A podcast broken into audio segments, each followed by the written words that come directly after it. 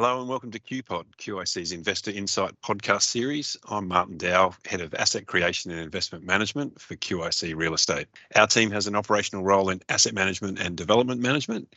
And today I'm sitting down with one of investment management's senior leaders, Miranda Wilson. Hi, Marty. Thanks for having me. My name is Miranda, and I'm an investment general manager responsible for QIC's real estate's portfolio of Queensland retail assets, which includes Robina Town Centre, Hyperdome, Grand Central, and also our joint venture with Scentre Group on Coomera. Let's get into it, Miranda. We left 2022 with record sales. We're seeing the same trends continuing into 2023, but that's not the sentiment from the macro people. What's happening on the micro front? What are you seeing on the ground at the assets? Yeah, it's it's not really translating into the assets in terms of the anecdotes that you're seeing on the front page of the paper at the moment, and all doom and gloom. Um, at an asset level, we're actually still seeing pretty strong growth come through the centres. Um, it was historic in terms of the levels of growth that we saw over Christmas, the Christmas period, and and even into January this year. February did come off. We saw sort of it, it dropped down to the single digit growth territory, but still sitting pretty high at sort of nine percent across the portfolio, and even March, we're still we're still seeing some pretty high growth coming through across the Queensland assets. Sort of on a March to March basis, we're we're sitting in that range of around six and a half to eight percent, which is pretty strong growth given this time of the year. That sort of that Feb March period is is seasonally pretty soft from a retail sales perspective. So yeah, we're, we're watching very closely. I think we are anticipating, you know, this historic position of sales growth come off, but we're not seeing it translate in the data yet. And I think from our perspective in Queensland, one of the really exciting things that we're starting to get really close to as a milestone is for Robina, we're about to hit that one billion dollar mark in MAT, and it's sort of something that we've we've had aspirations for for, for many years on this asset. So pretty pretty exciting time from our perspective, um, despite the backdrop of you know the anticipation of going into a softer sales environment. Yeah, that's Robina's an incredible story from where it came from. Um, our chief economist Matt Peter is saying double digit growth going to single digit growth. Why do you think we're still seeing record numbers? Yeah, I think I think the reality is that there's always a bit of a lag in terms of the economic backdrop and how that translates into the retail sales data. And I, th- I think one of the big drivers is probably that this mortgage cliff where you've you've got sort of 800 odd thousand mortgages, fixed mortgages coming off to variable during the course of this calendar year we're, still in the early part of the year, so you've only really seen a fraction of those crystallize. So I think in terms of then the the knock on effect to discretionary household spend, you haven't seen that crystallize yet. So I think we are very much watching that because as the calendar year continues on, you'll start to see that really start to bite household budgets and and it'll knock to discretionary sales spend. I think the reality is that we've got some pretty clear challenges ahead of us. But as you know, and and I know that we as a business have some pretty intent strategies to, to mitigate what we're what we're facing across the board. And I think my assets typically are focused in Queensland. Are, are, you seeing what I'm talking about in terms of how it's translating to the Queensland assets? Are you seeing that translate into the other assets across the country? Yeah, we definitely are. There's really strong sales growth across all the assets nationally. We've got, you know, historically high turnover levels pretty much at all of them. And that really makes the pandemic seem a long time ago. Oh um, gosh, does now. the pandemic did give us an opportunity to bring forward some of our long-term planning adjustments and that with the significant valuation pricing adjustments we saw in March 2020, I feel like we're pretty well positioned with buffers to an economic slowdown. I imagine you took some strategic opportunities during the pandemic at your assets.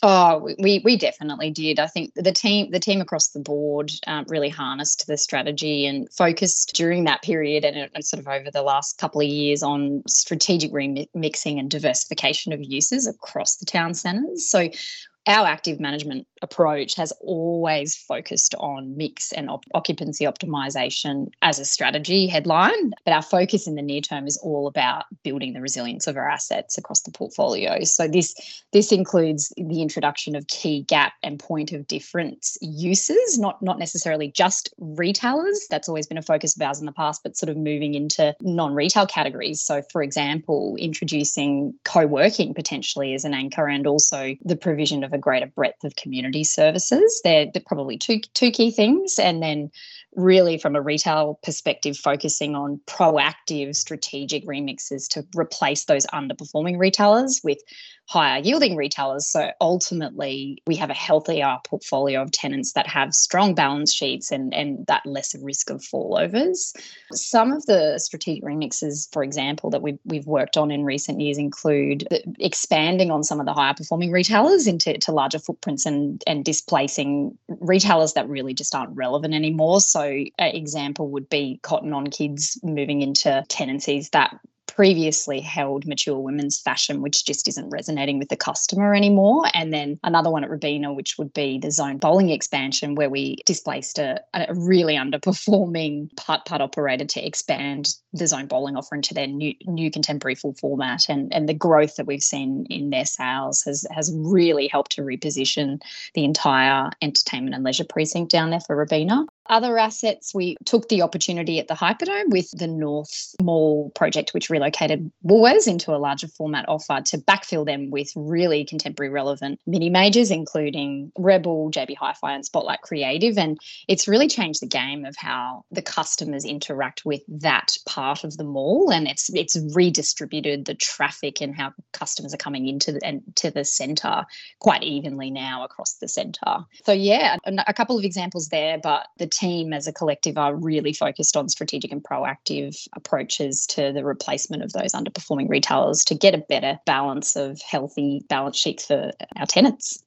We have strategic 10 year product and mix plans for our assets, which particularly includes diversifying to non traditional retail, providing income diversification, etc.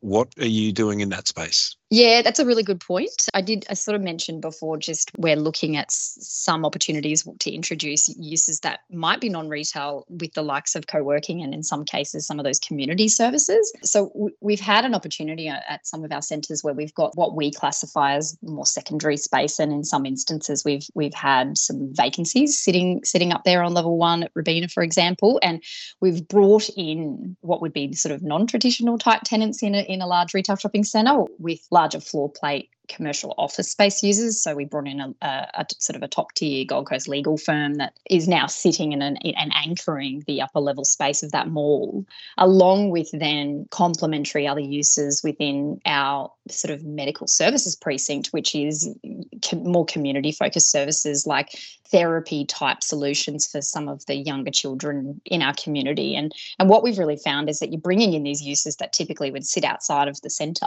that is now bringing a different customer to the center. And and the benefit that we have is not only are you leasing space that potentially could could have sat there vacant for a, a longer period you, you're bringing in new customers that then cross shop within the centre and, and all of our other retailers within the centre are getting the benefit of that. So I think sort of broadening out the mix of those uses to optimise what we consider to be our secondary retail space is, is really bringing online a diversity of income through those alternate, uses. And then we're capitalising on that through um, additional spend um, across the centre and all of our other categories. Yeah, it's fantastic active management, isn't it? It helps to set us up.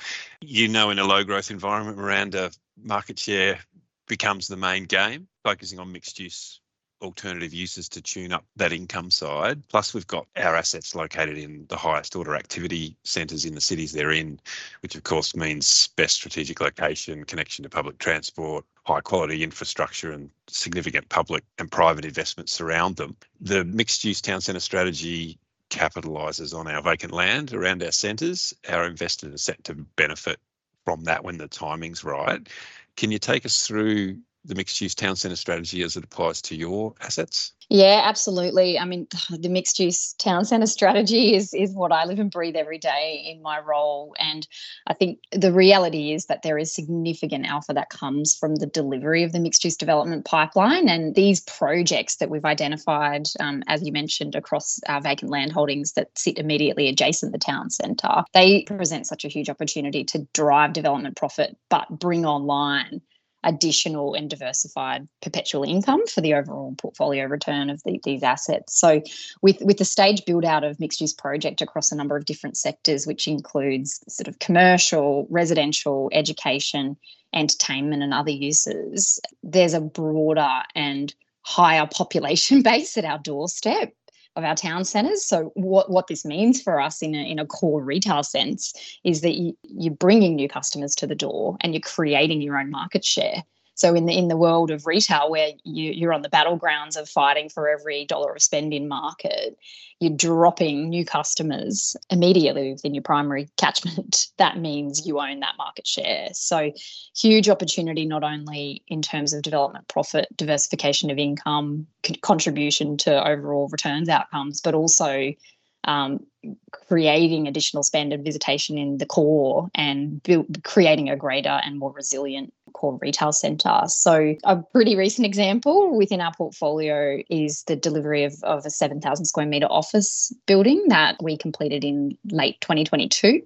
Um, it's brought an additional 500 odd office workers to the Robina precinct that weren't previously located in Robina, obviously. And it's been so fantastic to see how how those new office workers are interfacing with the centre and, and sort of watching people in their lunch break or in the morning going across to the centre to get food, coffee, walking back with shopping bags, you can see that they really are embracing the amenity at their doorstep from um, the benefit of having the town centre there. So, another example is that we've we've recently just secured um, an approval for a plan of development, and we're looking into the, a project proposition for a medium density residential opportunity of roughly sort of 400 odd apartments. What that means is that you you'd be bringing a thousand new re- residents to Robina's doorstep, which would be delivered within the next sort of three to five years. And all of these residents, if they spend, you know, on average $10,000 a year within the town centre, that's that's straight to the bottom line of the turnover for the centre and supporting our retailers. So again, really building up the resilience of, of our core as an asset. So I think in summary, really, the stage build out of these mixed use projects will not only bring additional people to our, our immediate primary trade area, but also a, a, broader base of the population types that sit across both residential and non residential uses, which ultimately serves to create more resilient and stronger performing retail centres. Some great opportunities already taken and clearly plenty more to come. Thanks, Miranda. Appreciate you sharing your strategies and your insights. The key points I took away there's been a lot of work done around active management in the lead up to now. We've had the pricing adjustments in May 2020, and if we combine that with the opportunity our mixed use pipeline provides, we're well set up for investment performance moving forward. For a deeper dive into what QIC envisions is ahead for the retail sector, check out our latest thought leadership paper, The Future of Retail. The paper and the collection of other interesting materials can be found on the QIC website. This is Martin Dowl, and you're listening to QPod.